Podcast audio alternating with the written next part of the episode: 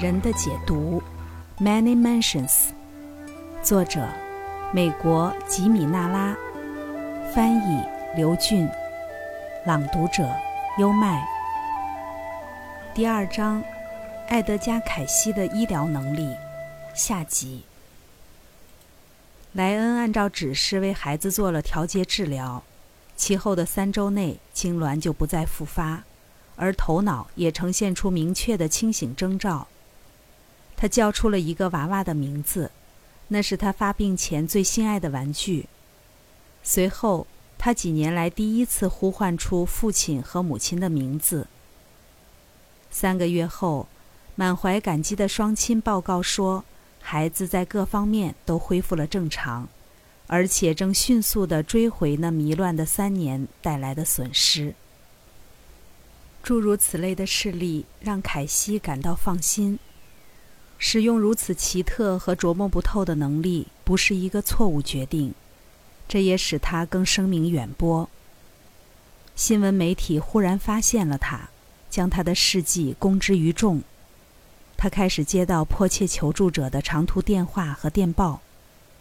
与此同时，他了解到自己只需在催眠暗示中听到患者的确切姓名、所处的位置，包括州名、市镇名和街道地址。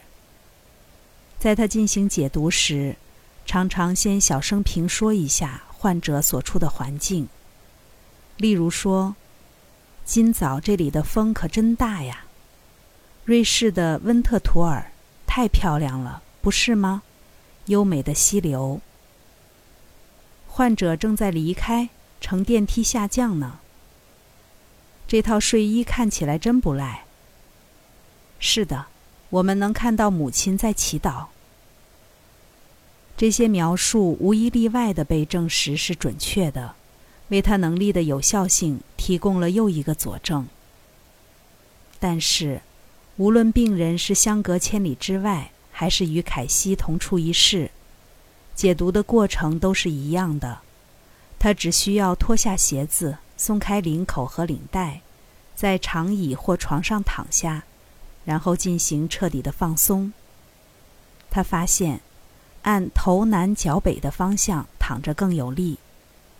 除了一张躺椅和一个枕头，不需要其他的设备。而若不是为了舒适的缘故，连这两样东西也可省却，既可在夜间进行，也可以在光天化日之下。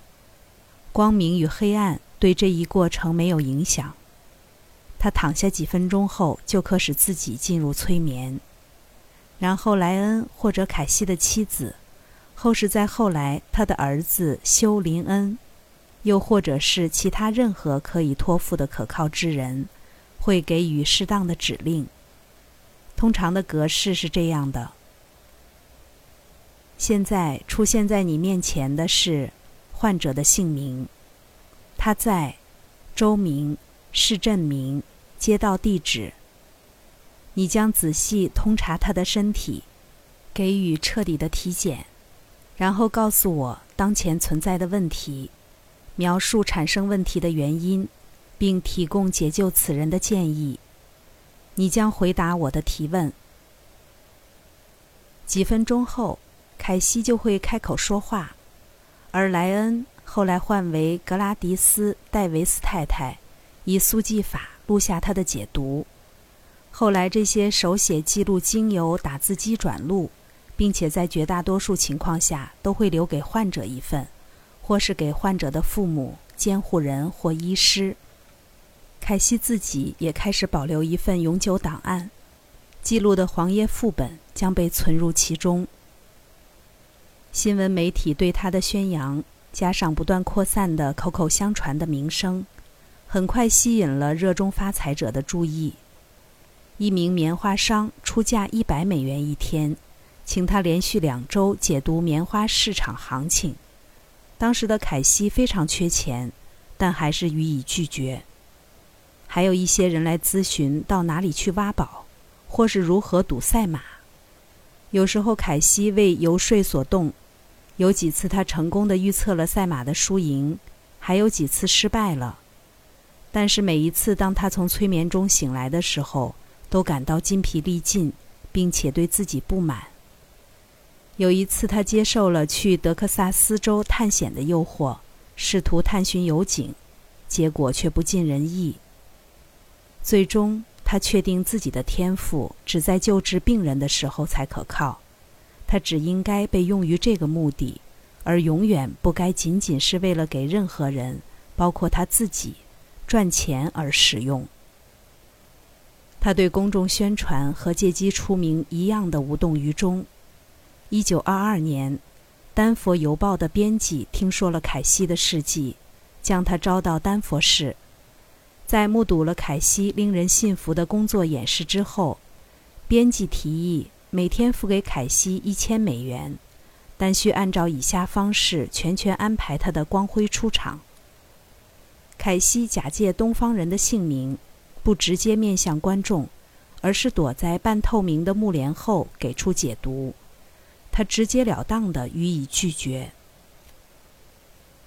布伦瑞克广播电视公司的董事长戴维·卡恩是凯西的终身好友，在其广泛的朋友圈子、生意伙伴的私交中，为宣扬凯西的事业出了不少力。但当他提议更加大张旗鼓地为凯西宣传时，遭到了后者的执意反对。除了在阿拉巴马州。伯明翰市的一家报纸上登过一次演讲通告之外，在凯西全部的职业生涯中，从未允许别人为他做任何广告，无论是关于他的解读还是公共演讲。他所在城市的大部分人，除了知道他在当地主日学校里教导一门课程之外，其他方面所知甚少。他不是任何社团、兄弟会或民间组织的成员。他忠贞不移地恪守这一信念。他只是一种助人的工具，受苦之人能够通过他得到治愈和帮助。他个人永远不该引起瞩目。那些他能帮助的人将从亲友的推荐中知晓他，而不是通过报纸头条的吹嘘。在早期的年月里。凯西继续着他的摄影工作，谨而慎之地拒绝收取报酬。直到后来，当向他求助的压力越来越大，使他无法从事摄影工作时，才觉得为了养家而收取回报是正当的。即便如此，他仍然为那些无力支付的患者提供了许多免费的解读。他的态度贯穿始终。一直保持着本质上的非商业化。在弗吉尼亚海滨市的档案中保存的凯西信件副本，他按照解读的建议，于1927年移居到该市，是对这一事实的强有力的证据。尽管文法不通、标点无序、错字频出，他们依然体现出凯西热切助人和教化同胞的激情。那段时间，凯西一直困扰于对自己所作所为的怀疑。有时候，当被要求解读时，催眠中的凯西仅以沉默相对。显然，他自身的健康和心境影响着他。虽说他大体上是个性情温和的人，但也难免有发脾气的时候。对经济状况的担忧也时常困扰着他。这类情绪明显抑制了他的才能。在大多数此类情况下，结论会在稍后的时候得出。那时他的身体或感情状态已有好转，并再次接到了指令。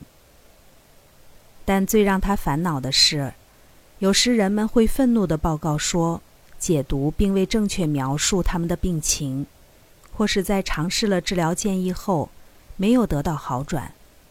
谦恭而怀着歉意的凯西会寄出长长的回信，解释说自己并没有假装全知全能，许多他没有完全理解的病情影响了他。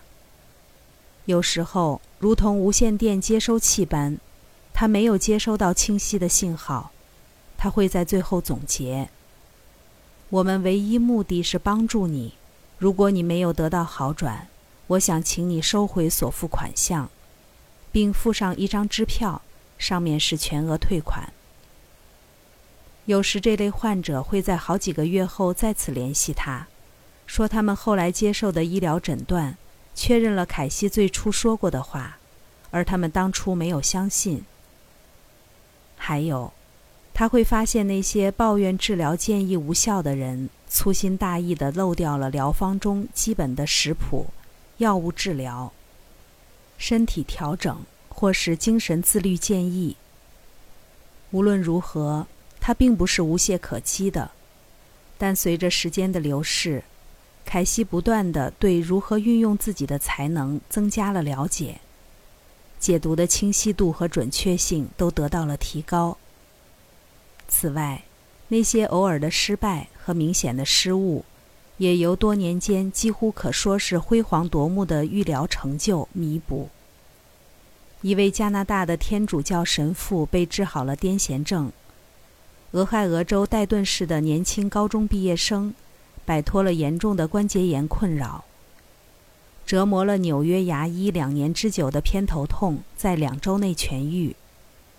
肯塔基州年轻的女音乐家得了一种名为硬皮病的怪症，被一家著名的田纳西诊所视为不治之症而放弃，但在凯西的帮助下，于一年后痊愈。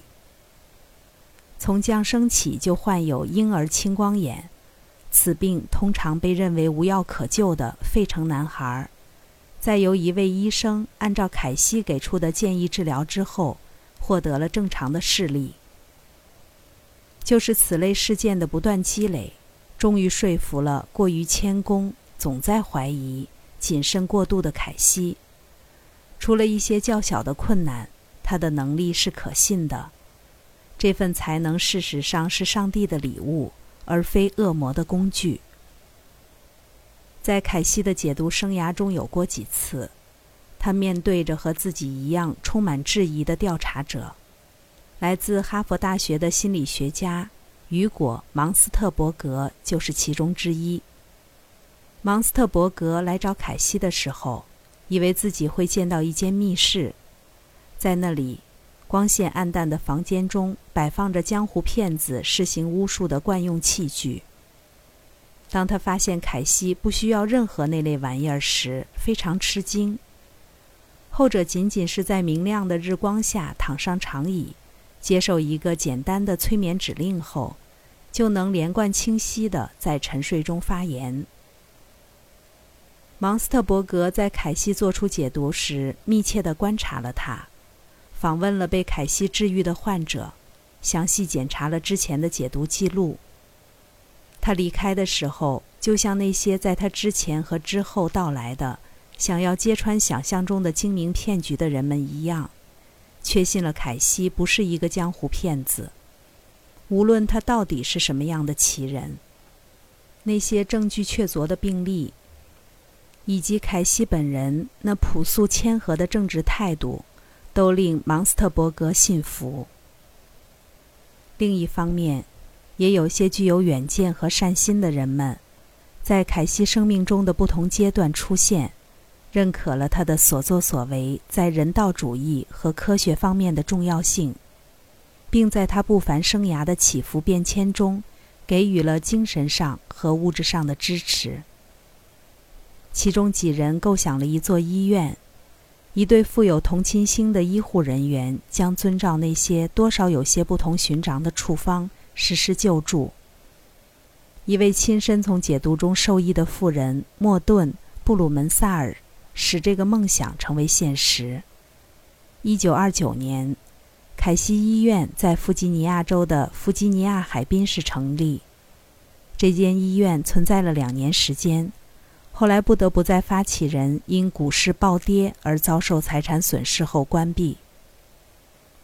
一九四二年，凯西传记由托马斯·萨格鲁撰写的《一条大河》（There is a River） 出版，和随后在《王冠》杂志一九四三年九月号上面世的一篇题为《弗吉尼亚海滨市的奇人》的文章，使得凯西得到了全国性的宣传。此后，他就被来自全国各地的洪水般的邮件淹没。其中一些病例以其紧急的惨状催人心碎。凯西无法忍受将任何人拒之门外，接诊的预约被排到了一年半以后。他每天解毒高达八次，其中上午四次，下午四次。在沉睡中工作，也许听起来是种轻松的生活，但这给他的神经能量造成了极大的损耗。永无休止的工作带来的紧张使他精疲力竭。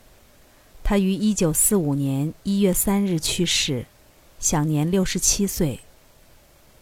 埃德加·凯西的生命历程就此结束，但他的卓越不会随着死亡一起消失。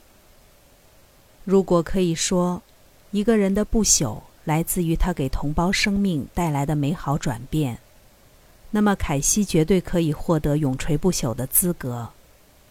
但还有比这更重要的，凯西的生平作为不断壮大的证据之一。对验证人类具有的能力做出了重大的贡献。他的才能通过了严格的实际应用的考验。他不仅看到了别人看不到的，而且他看到的东西在其后是可被证实的。不仅是可证实的，而且是可利用的。不仅是可利用的，而且确实发挥了功效。刚才带来的是。人的解读，第二章，埃德加·凯西的医疗能力，下集。关注主播优麦，并收藏我的播单，带你从另一个角度，不走寻常路的看世界。